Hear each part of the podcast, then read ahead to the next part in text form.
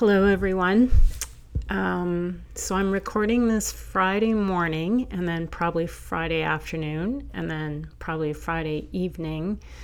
It's a really rainy, sort of drizzly day out today, and I'm going to take advantage of that and pickle and ferment probably close to 30 to 40 pounds of asparagus.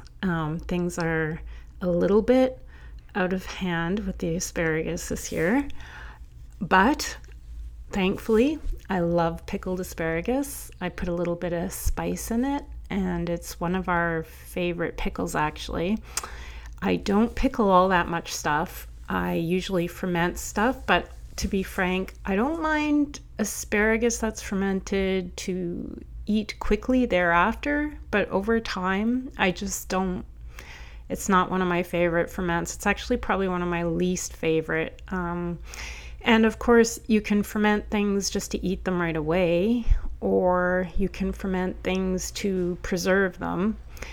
And you can do both, of course. The fermenting things can go both ways. But I do prefer to ferment things that have a keeping power, like, as an example, cucumbers. Fermented pickles are a favorite, and I can do little jars of them, and that's fine with like little baby dills or whatever, fermenting them. But to keep them long term, I have found that I need to use the bigger crocks with the water wells.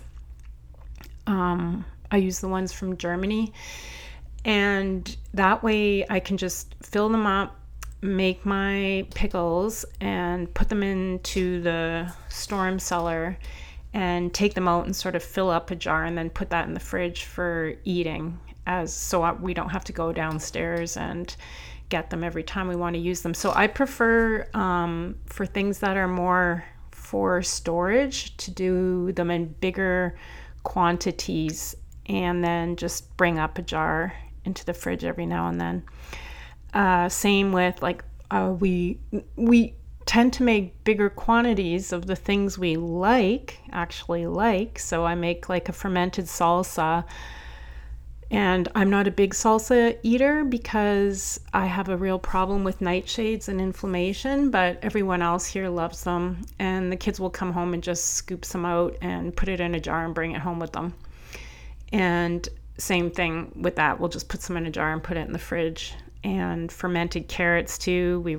Everyone really likes fermented carrots. So again, that gets done en masse in the fall, and then we just sort of nibble on them as we go. Also my herbe salée, which is just salted herbs, which is a way of preserving fresh herbs, which I much prefer than using dried herbs, although I definitely dry herbs as well, and they absolutely have their use. But just when I'm making something to eat, a little spoonful of these salted fresh herbs added to it just brightens everything. It's amazing how delightful that is in the middle of winter, when things just are quite heavy and things are dried, and I mean that's lovely too, but it's just nice to have that little spark of fresh tasting herbs in your whatever you're eating, stews or even just scrambled eggs. I like them in there. Okay, so if you hear a series of clicks throughout this recording, that's because I'm answering some questions, pausing, and then doing some other things in between. So I apologize that I do not have the technological savvy to remove the clicks, but with your good grace, all shall be forgiven. So the first question was from Ashley, telling me that she's tried many recipes for ossobuco and she can never get it to be tender or fall off the bone. So ossobuco, for those of you that don't know, is a horizontal cut across the long bone of bovine, and so you have of course the marrow and the inside of the bone, and then this really tough meat because it's the meat on the leg of the cow that propels it. So it's a really hard-working muscle. It's full of sinew and tendons and ligaments, and it's pretty tough stuff. So Ashley, a couple things. It's hard because there's a little bit, it's not as easy as just putting the, I have found anyway, the ossobuco right into the oven. But you said you've tried the River Cottage meat recipe, but here, anyway, here's how I do it and what I have found is, first of all, there can be sometimes some ossobuco that's a little bit more, if it's from a younger animal and doesn't have that abundance of the tendons and the ligaments and the sinew that I was mentioning earlier sort of running through it, it can actually be tougher. Whereas if it's from a more mature animal and has an abundance of those connective tissues running through it, it's actually a lot more tender because it is that connective tissue and that runs through the meat that when you long and slow cook the meat melts, and creates this sort of lubricant among that really tough lean meat and makes everything so tender and so delightful, you know. So it's the same thing when we long braise roasts that are from those hardworking areas of the animal, and then everything just gets so incredibly tender after hours of a low, slow oven with a good braising liquid. So that's the first thing. I'm just wondering, it would be kind of interesting to know if you're, I'm not sure if it's your own meat or you're getting it from somewhere, and if it's consistently, that would be one thing I would look into. And then, so working around that, so when I make my ossobuco, it's the same as when I make any sort of tougher braising cuts. So I will first put a decent amount of fat in the pot that I'm going to be cooking in, and I'll brown the meat, just season it and brown it on all sides. And when I say a decent amount of fat, I mean, you know, don't skimp, just layer in there. And then after that, you're gonna, whatever you're gonna put for your aromatics, your seasonings, your herbs, onions, your garlic, whatever it is you're putting in there. And you're also going to put, I put bone broth. You can put a little bit of vinegar, a little bit of acid with that if you want. I mean, just a few splashes, but definitely bone broth. And I guess the other thing that I would ask at this point is, what type of pot are you using? So a Dutch oven is great for this, but laying down some parchment paper on top of the meat, if your pot is quite high or quite deep or too big for the meat, there can be a lot of evaporation of the liquid. So if you put down a little piece of parchment paper or something on a little bit closer to the meat so that all that evaporation doesn't take place and dry out the meat, I think that would, you know, you might want to just sort of do some investigating with the size of your pot that you're using. Cast iron cooks really lovely, but so does, there's some types of clays, ceramics that would as well, but I always use cast iron for this. And then for ossobuco, I'm cooking it at somewhere between 250 and 275 Fahrenheit for, maybe 4 hours, 3-4 hours. I'll take it out after about 3 and turn it over and take a look at it and see how it's going, and make sure that there's still liquid in there, not soup, but enough liquid. And so anyway, hopefully there's something in there that's useful to you. It's not, if you are getting really lean ossobuco, that might be the issue right there though, Ashley, and you might just need to use quite a bit more fat, a smaller pot, maybe a lower cooking time for a longer period of time, maybe a shorter period of time, depending on what you're doing. So let me know how it goes. Truly, I'd like to hear if any of that helps. And, you know, it's worth the effort, because when it's all done and you take out that beautiful blob of marrow and smear it across the meat and it's all delicious and tender, it's worth figuring out. So kudos to you for trying to find the solution to this. Okay, so Modesta is asking me to elaborate on my fruit and berry canning methods and some recipes, and she says she's particularly interested in canning or preserving without sugar. Okay, so I think I've mentioned before that I won't write out a recipe, because I think, you know, I've explained, well, first of all, I don't have a recipe. I guess that's one reason. But also I've explained, I think, Modesta, you're in Europe, if I remember correctly. So there's this weird thing here in North America about any recipe is supposed to be following the USDA guidelines, which I do not. So that's just, you know, waiting for someone to come onto my website, which really isn't for writing out recipes, but, you know, like coming on there, following something I do, doing it differently, or, you know, there's so many factors, and maybe just being new to canning even, and then me being liable for some domestic tragedy. So no, I won't write that out. And again, it's really, I don't have a recipe, but here's what I'll say is, so when I started canning, like, you know, fruit, I followed the guidelines initially to sort of get my rhythm behind me, but it, you know, I'm sure it seems like you've already done that. But what I started doing is, there was a book that I got from the library, holy Hannah, probably 15 years ago. And it was something like Preserving Without Sugar, Canning Without Sugar, something like that. It's an older book for sure. I think it was written in the 70s, if I'm correct. Maybe it's on Amazon, or I'm not sure. If anyone finds it, maybe they can put that in the comments. But it was, I think it was at that time, it might have been for diabetics, back when they thought that anything but sugar was okay for diabetics. But it was, it gave some pretty good ideas as far as like how to use honey and alternative sweeteners.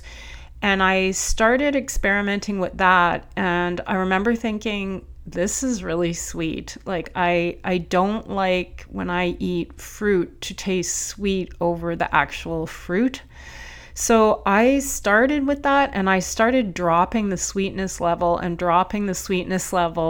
when I was making. So, you know, just as you make a simple syrup, I guess, when you can fruit, let's say we're canning peaches as an example, and you make your simple syrup with sugar and water. I was doing that with honey and water, and I started dropping that amount of honey to my taste, and more and more and more, and then I'd can, and I'd be like, well, this is actually still pretty good, and it didn't go rotten after a year, until I sort of built up that confidence to be able to do more and more canning that way. And now I don't even think about it. I just, you know, if I'm, let's say, again, using peaches as an example, I actually don't peel peaches either, because I like the color better when the skin is left on. And well, I'm a really, really lazy canner. And so I wash them and I can them. I cut them up, put them in. I always put one pit in with my peaches. I put a little squeeze of lemon juice, maybe a teaspoon's worth. And I just make that simple syrup to the sweetness that I like. And so because the peaches aren't cooked beforehand, I'll give them a water bath of, I think, 15 minutes or something, or maybe a bit longer. That part you'll have to check in the book. Don't listen to me on that. But for other things, and so I for some of my fruit, I do just straight up canning. So we get, I think I mentioned before, I started a buying club probably over 15 years ago now for organic fruit from this one farm in Niagara, and I arrange all the pickup and the delivery and the collating orders. I do this every summer, 2 or 3 times a summer. And the fruit is beautiful, and so, but we buy it in, 25 or 50 pound flats, and so it's a lot to get through. So I don't want, 75 pounds of cherry. Okay, well, there is cherries, but, staying on the peach part, 75 pounds worth of canned peaches is just, so there has to be other ways. And that's not how we use the majority of our fruit. It's nice to have little canned peaches or canned pears or whatever it is every now and then. But honestly, that's not how we eat fruit mostly. My preferred way to eat fruit is to make chutneys and, I've mentioned mostarda and different sort of savory type condiments to eat with meat and meals. So in that case, let's say I am making... last year I made some, staying with the peaches again, I made some peach barbecue sauce, and it was so good. Oh Lord, I don't even like barbecue sauce, but it was, I put some spice in there. I used some Sichuan peppercorns that I foraged, and it was just really good. If I pull out the recipe at some point this summer, I'll share it, but I don't even remember what was in there. But anyways, it was fantastic. But so when you're making something like that, obviously you are cooking it down and cooking it down and cooking it down. And I had an 18-liter stock pot going. It was full to the top. And by the time it's done, it's maybe halfway to a quarter full from cooking down, cooking down, cooking down for hours upon hours upon hours. It is steaming hot. In that situation, and as is and was traditionally done forever, and if you get a European cookbook, you'll see that it's still done that way, where we're taking sterilized jars after, and to sterilize jars I use a very high acetic acid vinegar and boiling hot water, and then I turn them upside down and put them in my oven at 200 degrees until I'm ready to take them out.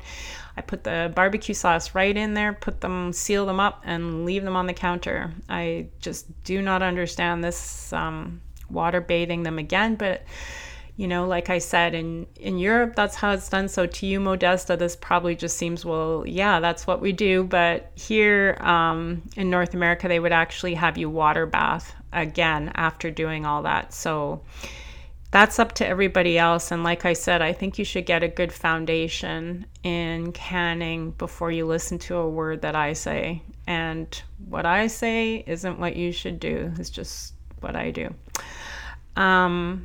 So I hope that gives you a little bit more insight into how we sort of do our fruit and berries. Like I said, there's some that's just preserved straight up with a honey syrup, and I'll often put like little things in there, like we really like with the peaches, I'll often put cardamom and maybe a slice of vanilla bean in it, which is really nice. Or, just little spices like that, maybe some star anise and pears, or obviously the options are endless for how you like to eat that. But as far as like the majority of my canning, it's definitely making sort of chutneys, plum sauces, just different things like that, so that in the winter when we are eating the, beef and these our meat, duck, goose, all the things that we eat, deer, it's truly just a different meal depending on what sort of chutneys and stock bone broth I put in with it. It's super easy once you have all this stuff made to be eating pretty basic foods, which is how we eat, and changing it up radically just by what you braise it with. And I do braise it with those things. So as an example, I always make this plum sauce, which is pretty spicy and vinegary and just lovely. We love it. And I'll put a bit of that on with the duck as I'm cooking it, and then I'll reserve some and put that on the top after it's done. And of course, because there is vinegar in there, it's also tenderizing the meat. And so that's the majority of the way of how we eat those things. And just the last part of this question here was experiments with maple syrup, and could I be more precise? I definitely will report back on that. So for everyone else that doesn't know, what we did this year is when we tapped our trees, I cooked down the maple water, the sap, which is just like water. It tastes like a very diluted water, basically. I cooked it down, but I didn't cook it down all the way to maple syrup. I cooked it down to 50%. So what I ended up with was a very sweet tasting water. And my plan is, this is my big experiment, so when I can my fruit this year, I'm going to use some of that maple 50% water-ish, syrupy-ish. It's just sort of still watery, and use that instead of a honey syrup. I'm going to use that instead to can some of my fruit, the things that I think maple would go good with, because it does have a maple flavor for sure. So what I did was when I cooked it down, I actually canned it after. I sealed it up into jars. And when I go to do my fruit this year, I'm going to pull out those jars upon jars upon jars of that very, very sweet maple syrup, not maple syrup, maple water, maple quasi syrup maybe, and add it to the fruit. I'm going to heat it up and add it to the fruit just as I do when I make a honey syrup, and we'll see how it goes. If this works, I'm so excited by this idea. I'm telling you, maybe someone else has had it in the history of the world, but it's definitely came to me from the heavens, and I'm super excited by it. I really hope it works, because if it works, this could just be such a boon to us, because we had bees on our first farm, and we still have a bit of honey left over from that, but I stopped raising bees because they were displacing our native pollinators, the honeybees, and I think honey is wonderful, but it's not native to where we live. And we're bringing in bees from different continents to make us our honey. And I'm just not sure how I feel about that. Well, I am sure. I have questions. So anyways, we're not raising bees, but maple, quasi maple syrup water stuff, yeah, there's possibilities here. But like I said, I will report back. And I think more than making it, I'm sure it will taste fine. The question is going to be, will it preserve it well? And that part remains to be seen. So, but if you remind me, I will definitely share with you what I learned and how things sort of unfold during the winter with its preservation abilities. Okay, Christine is asking, she lives a suburban life and dreams of owning land someday, but she's asking how I recommend that she connects deeper with where her food comes from. She says, as wonderful as our farmers are, even they have fallen prey to the modern world and offer cuts of meat year-round as well as eggs and milk. I'm intentionally trying to live and eat more seasonally. Any suggestions for how to do this when living in the suburbs? Thank you. I really like this question, Christine. I'm always trying to show people the seasonality of food, even animal foods, because I think that a lot of farmers are compelled to meet the demands of eaters. And I think that the more people that aren't on farms but are supporting their farmers that understand this, we can start emulating it a little bit better. If the demand's not there, you know, for people to be able to come and buy 2 pounds of meat a week, then the farmers will happily switch things up. It's trying, and it is a lot of pressure on a farmer as well to try and meet those conveniences that grocery stores artificially meet. And then, you know, same with prices, of course. There's the huge subsidies on these commodity foods, and then people don't understand why a farmer that's raising animals and produce can't meet those prices, or they think their prices are inflated when in fact they're just not receiving the subsidies that the corporate farmers are. So as far as, you know, what your farm is doing, I think whatever they're doing. But for you, I think that you can still eat seasonally. And so you have obviously some knowledge around eggs and milk. And so you can just emulate that in your own life in a personal way. Maybe you're not eating as many eggs in the winter, maybe using them as like a little bonus here and there. Or same with milk, maybe fresh raw milk. You're not consuming it continuously, instead maybe moving to cheeses that have been preserved. Like, you know, just thinking about what and how those foods would be preserved from the growing season, the season of abundance, and then how you might switch them up, getting some of those nutrients still in, but just not consuming them in the same way. So maybe, you know, when you get eggs in abundance in the summer, maybe you can pickle some of them, maybe you can preserve some of them, and then just not allow some scarcity, some forced scarcity into your winter time, you know, eating plans. I think that would be a pretty good way. And as far as like connecting deeper with where your food comes from, I don't know what your life is like, but if you have the ability to volunteer on one of your farmers' farms once a week, once every 2 weeks, whatever it is, I really recommend it, really do.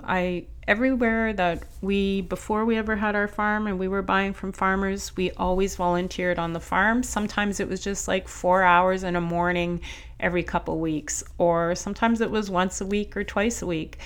Just depends however your life is set up.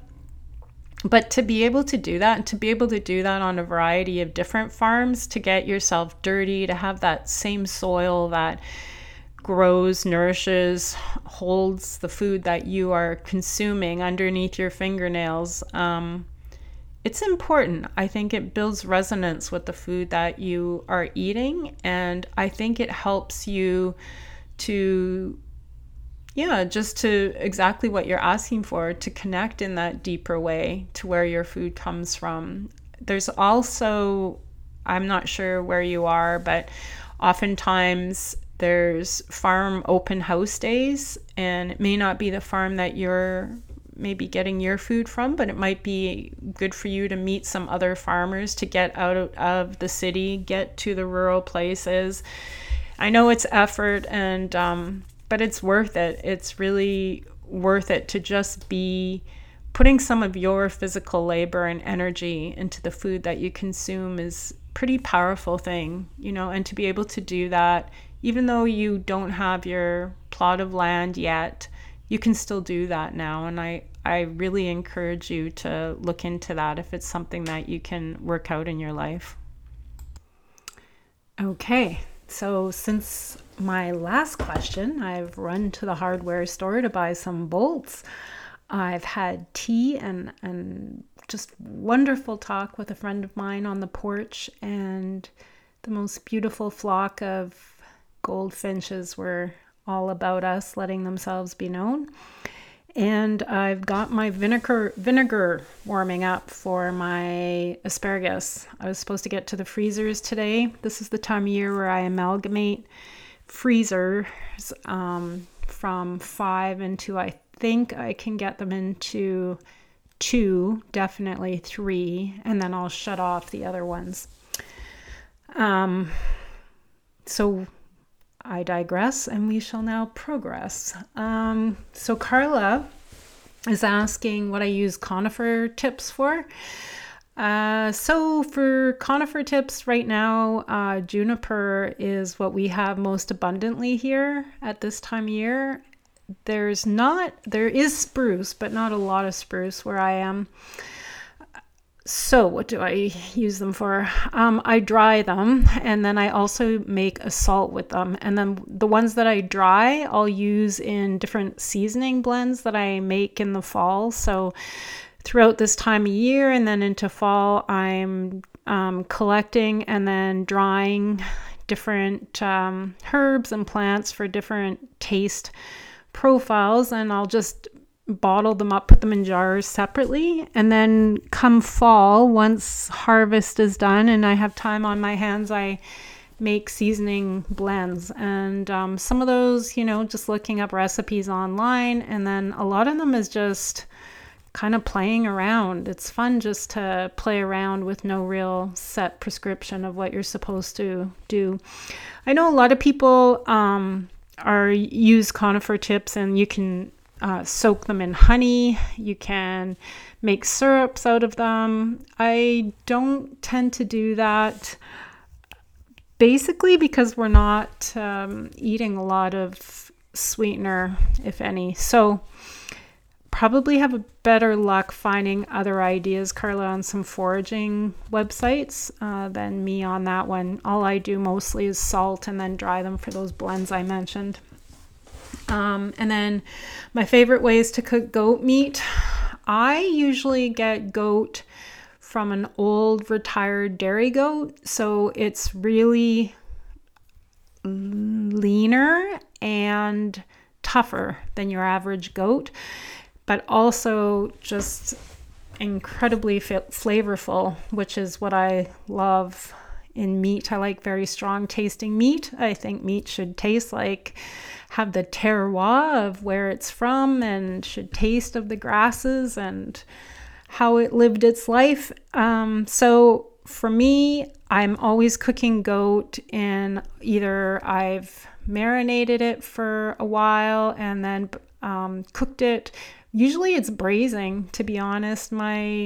The way that my friend that I buy the goat from butchers the meat, she knows that I am pretty much braising everything. So I'll get like the whole rack of ribs and the legs whole, everything, of course, and always bone in, because that's where the flavor comes in. That's where the tenderness is.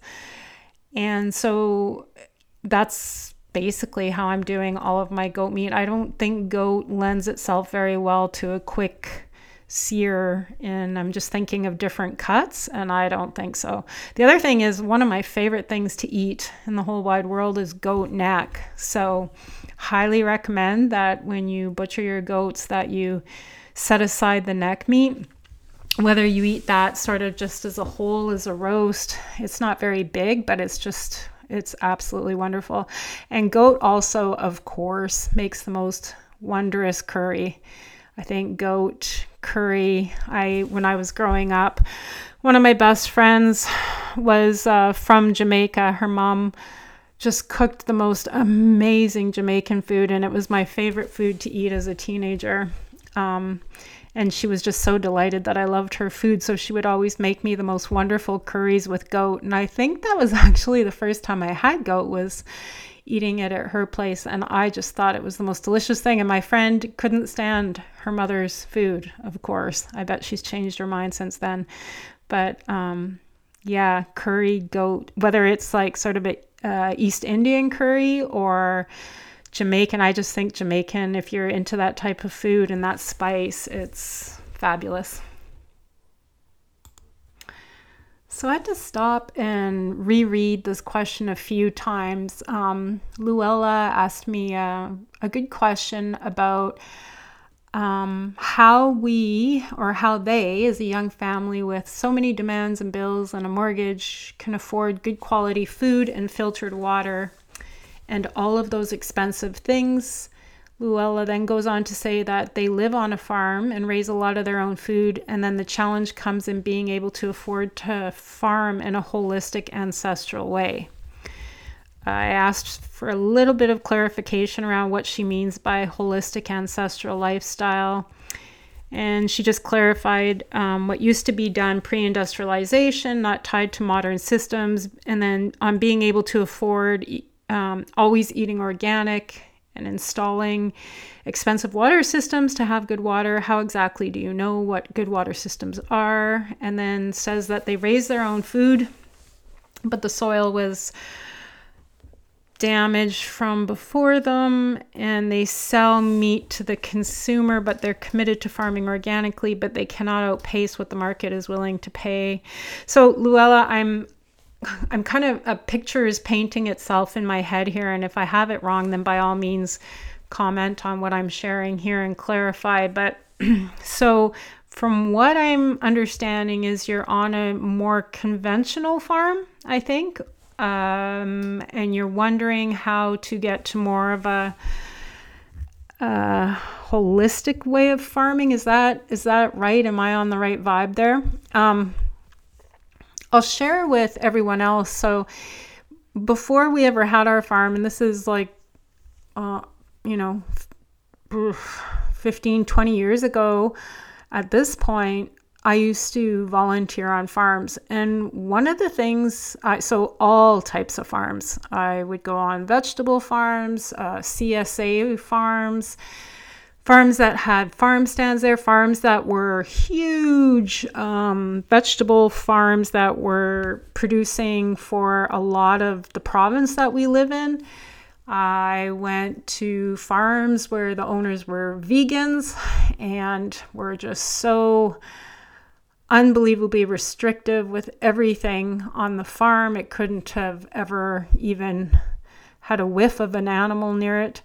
I went to farms that were, I'd say, more conventional. I was on dairy farms that were illegally selling raw milk that probably shouldn't have been selling that raw milk because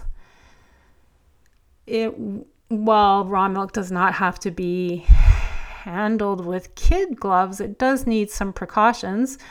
And I'm a strong believer that all animal foods should come from healthy animals.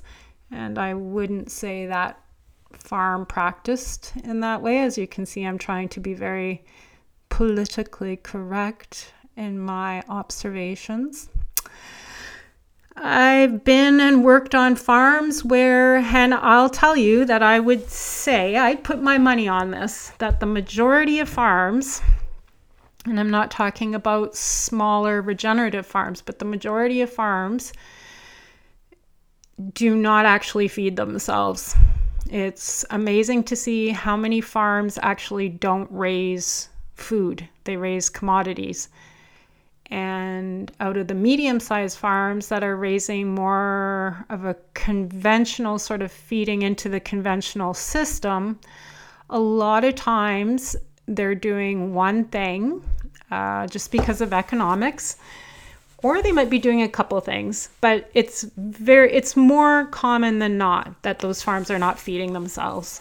And I've actually been really disappointed over the years, for years now, where I've gone to our farm organization and the food that they're feeding there is from Sysco, which in Canada, I think most people know, that's just a huge commodity distributor, of commodity foods in Canada. So they'll feed Sysco delivers to universities and hospitals and a lot of times restaurants too, to be honest. And, instead of at a farm meeting, people bringing in their food or sourcing from local farms is just much easier to bring in these commodity foods from a big distributor.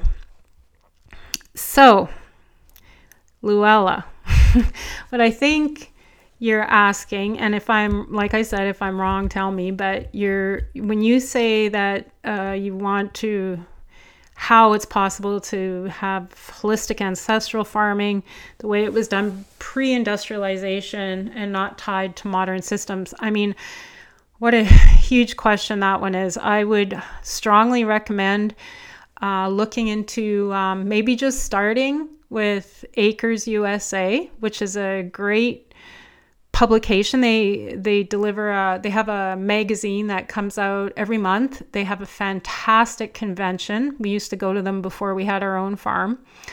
And it's all about regenerative agriculture. And I think that's what you're asking about.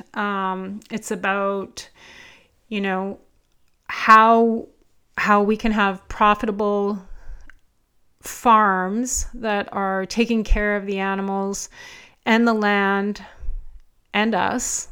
Because if you're living on a farm and not feeding yourself, I think there's something askew. Personally, I mean, you don't have to be feeding yourself 100%. That's not what I'm saying, but I think that, you know, I know people actually who have farms, and this also is not all that uncommon, where they'll set aside a couple beef animals or a couple dairy animals that are treated differently. And when I say treated, I don't mean nice. I mean, they are actually fed differently and possibly housed differently because they're going to be for the farmer. I've actually been on animal harvest with mobile slaughter, where there'll be one or two animals that have been set aside and fed some special feed or better feed than the other animals that are going off to a feed lot.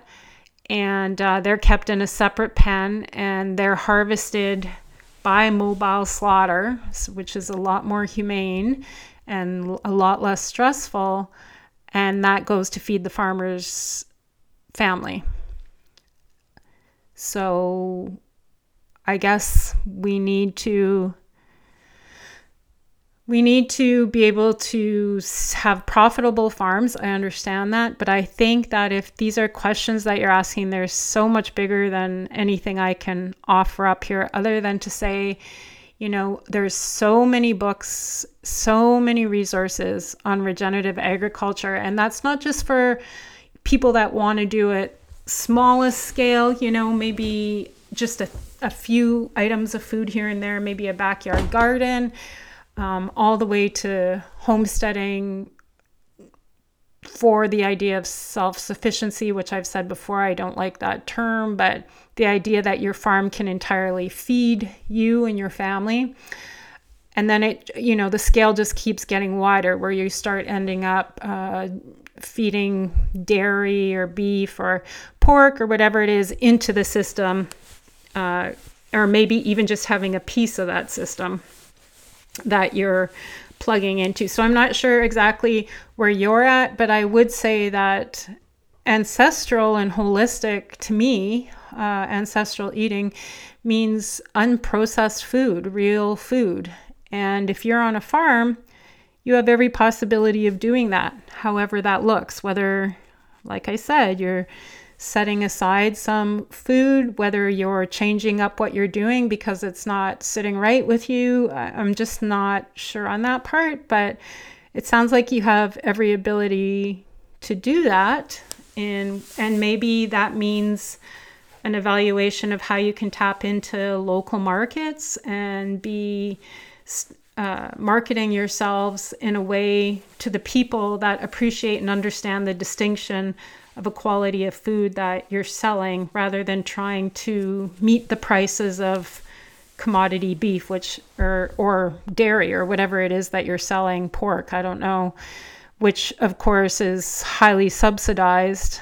I think there's been a lot of forward momentum as far as that goes. A lot of people are eating and from their local systems more and more, maybe not enough, but it's definitely been growing. And in order to support our local farmers, we have to also understand the true cost of food. And that cost of raising animals is only increasing and will continue to increase as the powers that be try to well, what are they trying to do right now? Create food shortages and increase fuel prices and everything else that's going on. That all affects our food too. And so we all have to be having these conversations about what it is to grow and raise real food. Otherwise, we'll just all be eating crickets if they have their way.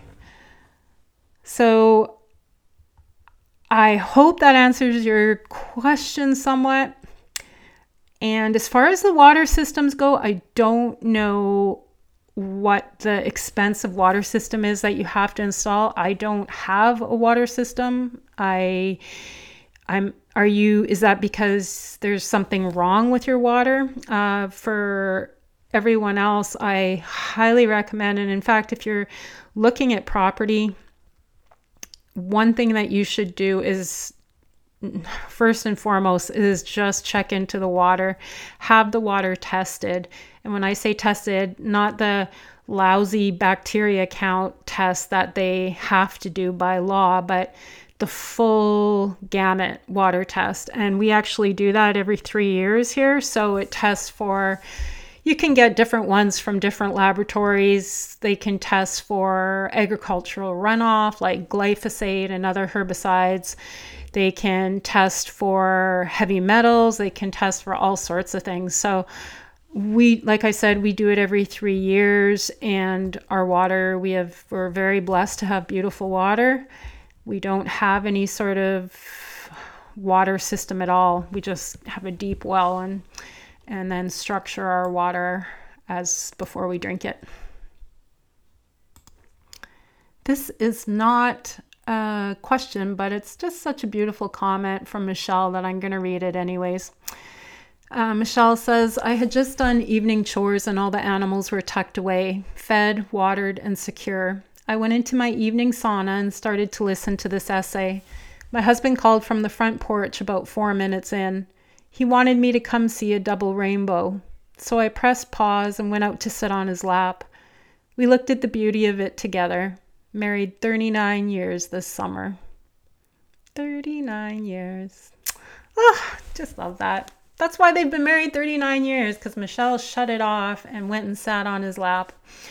I just love having these conversations with other couples who have been married for a long time. I find it so inspirational to listen to happy couples, not just people that have been married a long time and miserable. Anybody can do that if they want to sell their soul. But just listening to couples that have been together and are really happy and that share what's worked and what hasn't worked. I think our culture is perverse around marriage. I think there's just so much BS, this whole ridiculous notion of, you know, women were taught from such a young age that we are women and men have to bow to our glory. And men are being raised even now, more now than ever, to bend and acquiesce to the illuminated woman.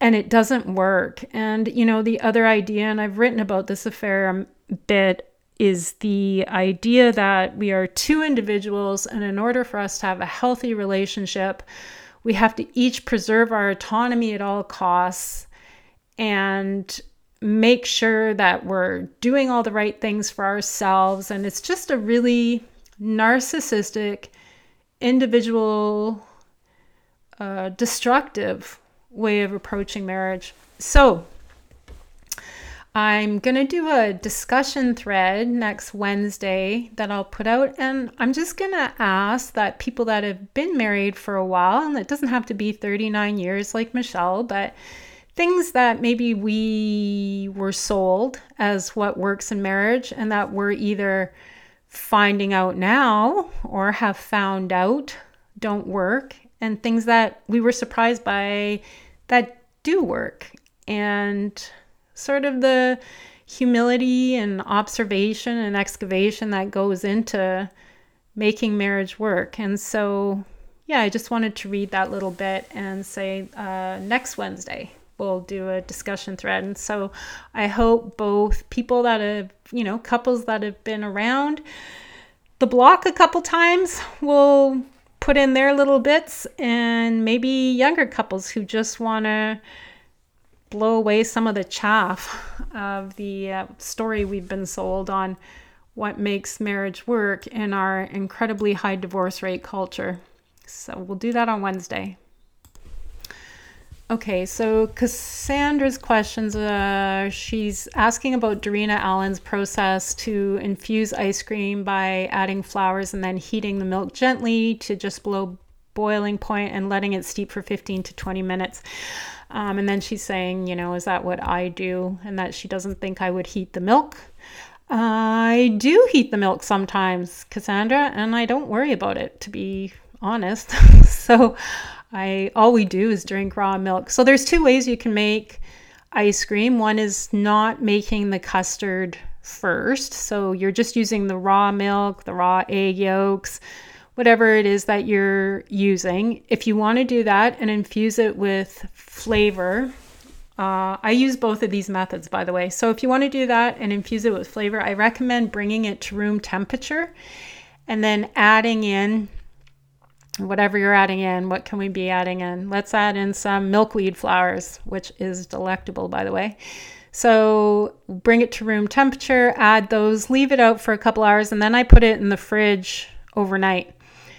And by the next day, you should have pretty good flavor. Another way you can do it is to sort of make an extract with the flowers themselves. So you can actually cook the flowers in a little bit of milk separate from the rest of the raw milk, just like she explains to, and then add it to the bulk of your ingredients, which is going to be the raw cold milk, and then again leave that overnight.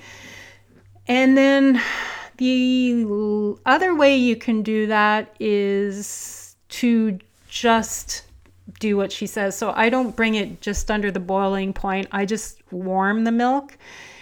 And when I see steam coming off it, which may be below boiling point, I'm not sure, but when I see it start getting steamy, that's when I take it off. I add the flowers and it goes in the fridge overnight. So if that kills off some enzymes in the cream, then that's okay.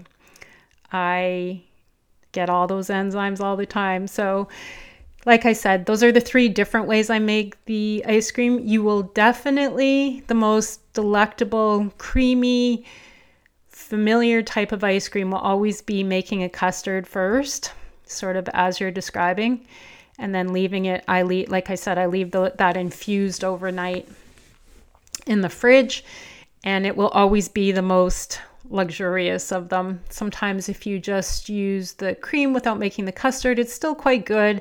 It's just not going to be as silky and dense as the other way of doing it. What kind of stove do I have? I have a wood stove. Yes, I do. But my main one for cooking. So in the winter, I do use my wood cook stove. I have two wood stoves. One's a cook stove and one's not. And I do use my wood cook stove as my main one for cooking. But in the summer, my stove is a gas electric combo. The gas is actually propane, not natural gas. We don't have natural gas where I live.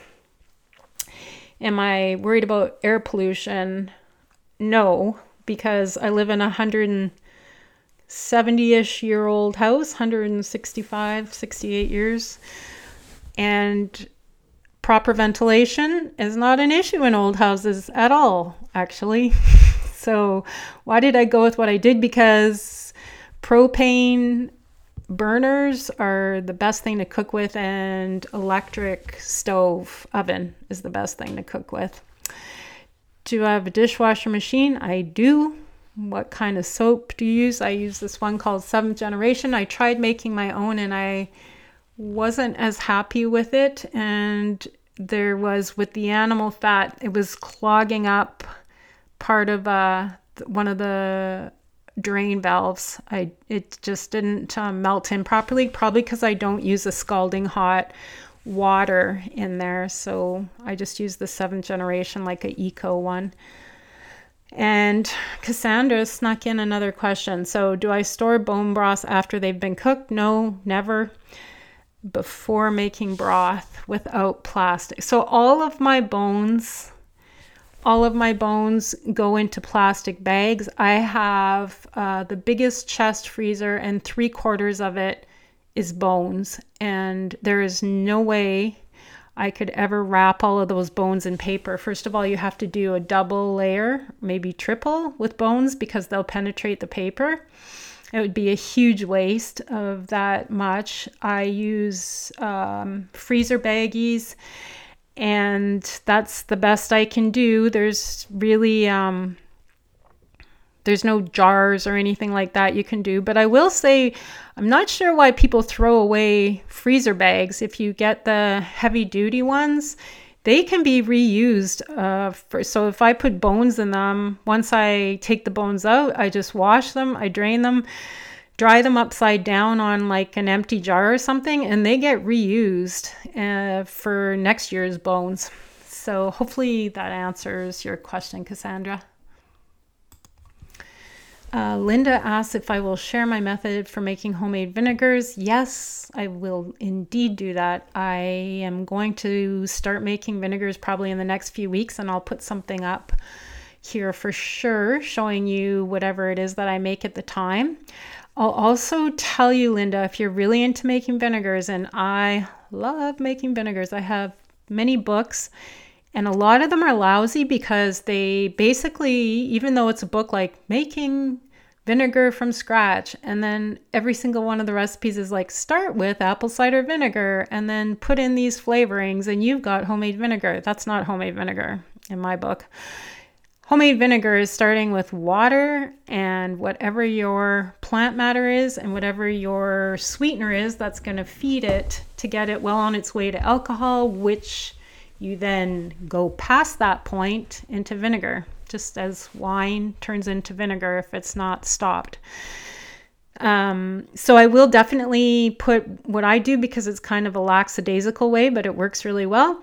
And I will mention to you that, like I said, if this is something that's really interesting to you, Kristen, I think it's Kristen Shockey, has a really good book as well for anyone from beginners to advanced that really want to get into making their own homemade vinegars, which I think everybody should. It's an incredible way to add diversity to your meals.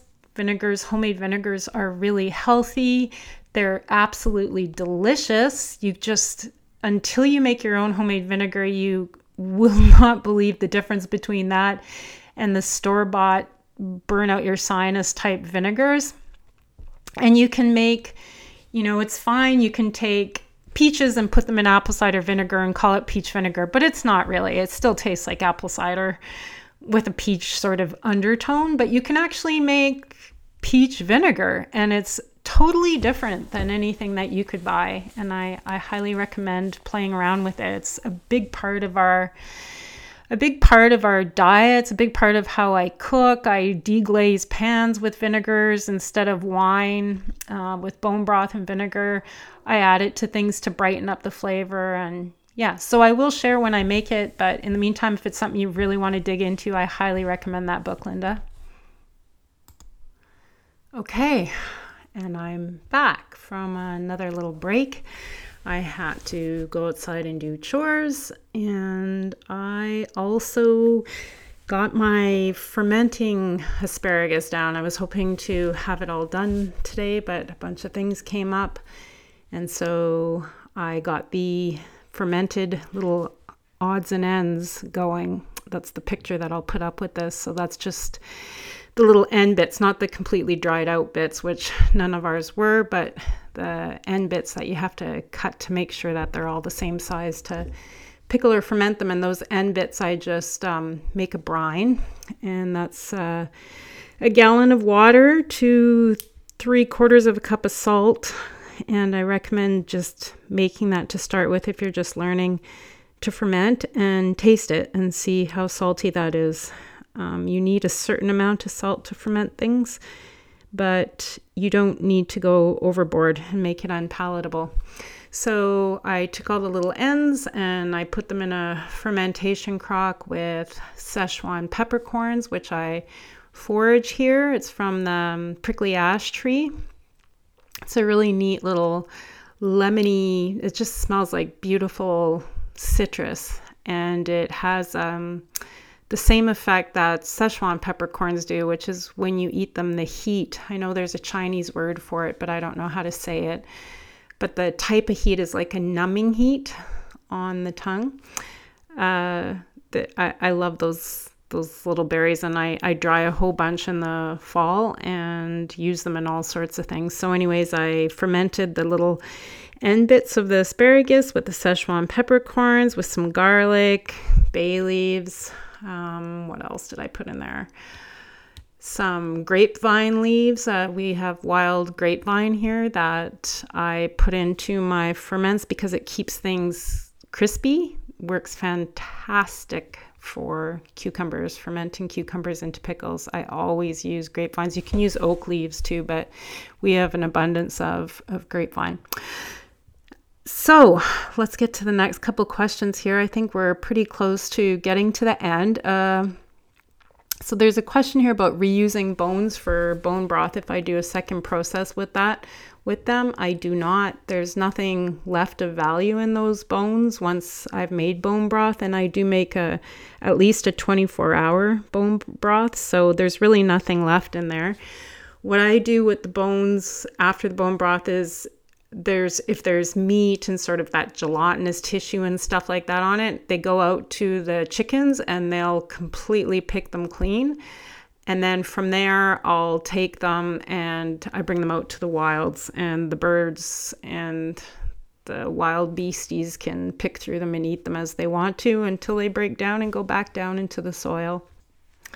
Okay, so the last question is from Liz, and Liz is asking about how I was able to still have command, still be effective in the kitchen sort of food part of feeding our family when I was really in the thick of Lyme disease, and asking sort of for my reflections on how I was able to keep up with nourishing our family and healing myself during that time.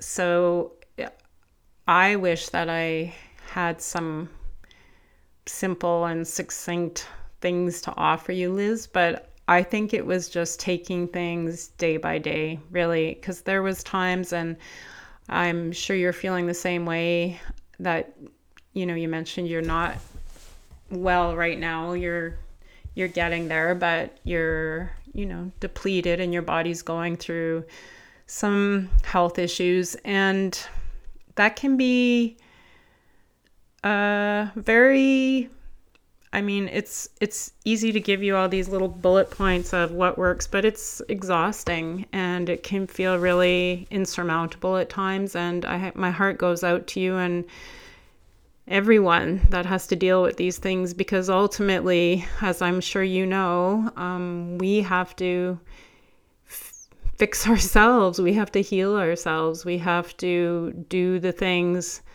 that have to be done. And when you feel lousy, it's just the last thing you feel like doing. It would be wonderful to be rich and just have someone come and pamper you and help you with all these things, but that's not the way it goes for most people. And our gift is that we at least have paths in front of us that are hopeful and that we can follow. At least we have that. I think there's a lot of people that are very sick and are just clueless and don't have any ideas of what they can do or even that they can help themselves. It still amazes me that I speak to people who tell me that food has nothing to do with how they feel. And, you know, they'll tell me how awful they're feeling or that they have brittle diabetes. And when I try and start suggesting things, if they seem interested, it's just amazing how that's not something they're even willing to entertain because of their experience or the people around them or their upbringing or whatever. So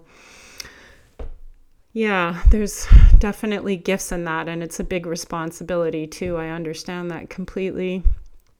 For me, I have such a clear and aggressive reaction to food that for a long time made me feel a little bit, pissed off, because how come they could eat that, or these people can eat all this stuff and they're doing fine, and I have one bite of one thing, and the inflammation in my body was outrageous.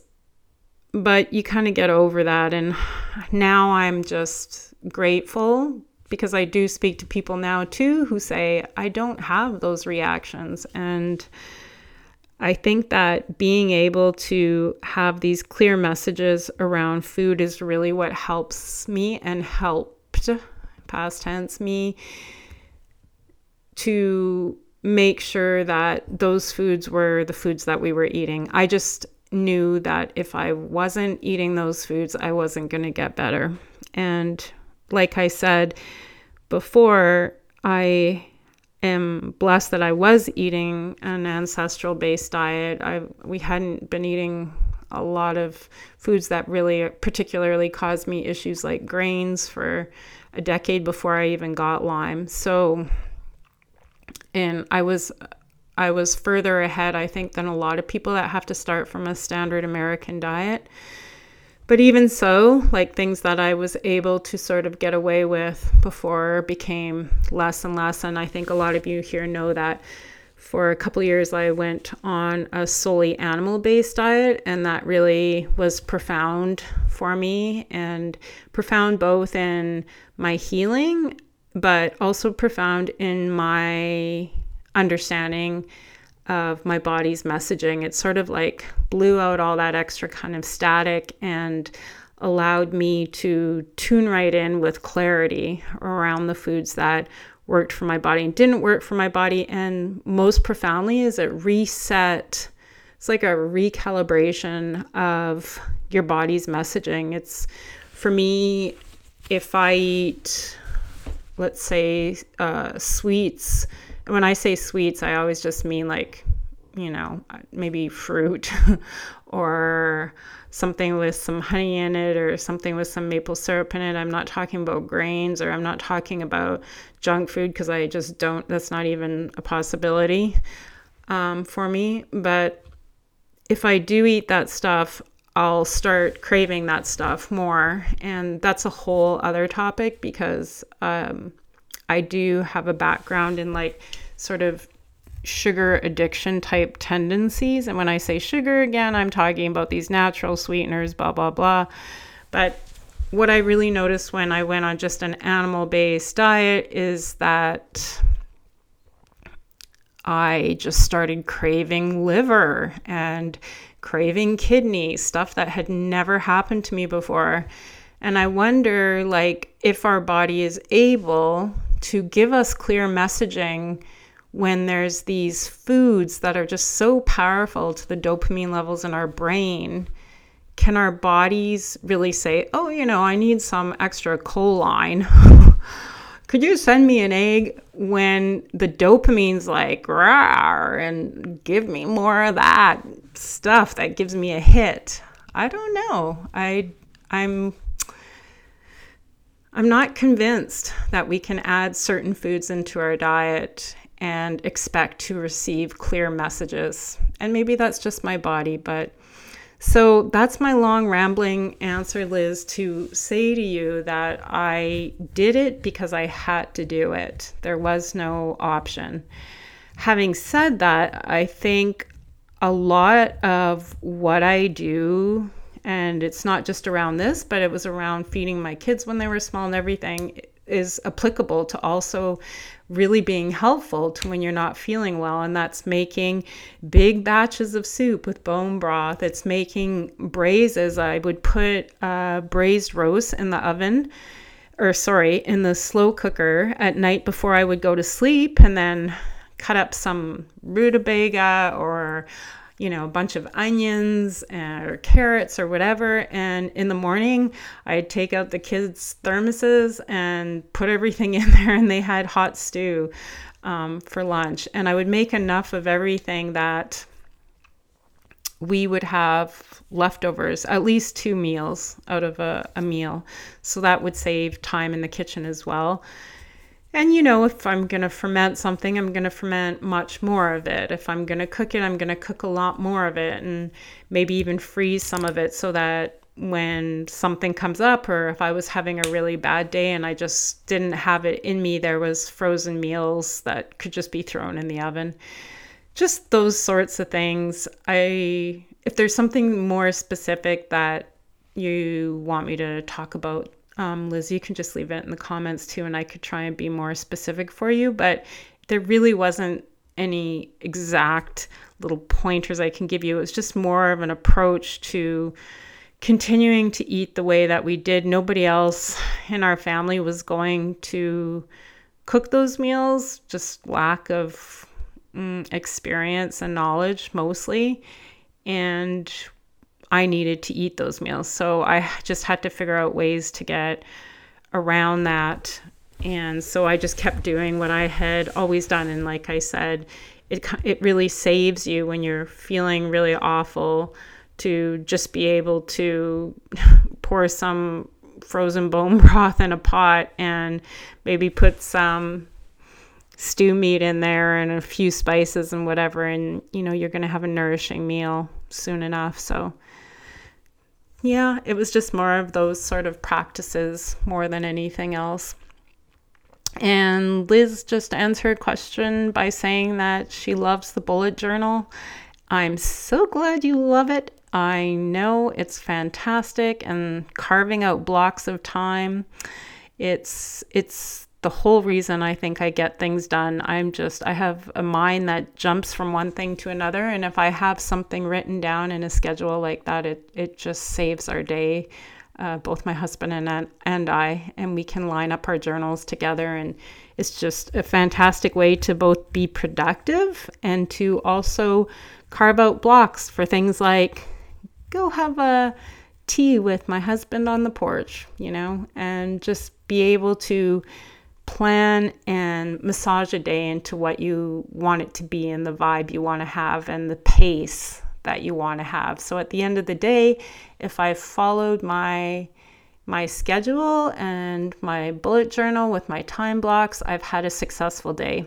And even if there's still 5,000 things to do around the farm, which there always is, I don't have to look at all those things and feel like I'm never going to get ahead of them, because I've accomplished all the things that I've written in my bullet journal and in my time blocks. And so therefore it was a success. All right, them's the answers to your questions. I hope that there was something useful in there for everyone, and I hope you all have a beautiful weekend, and we'll talk to you again. Bye.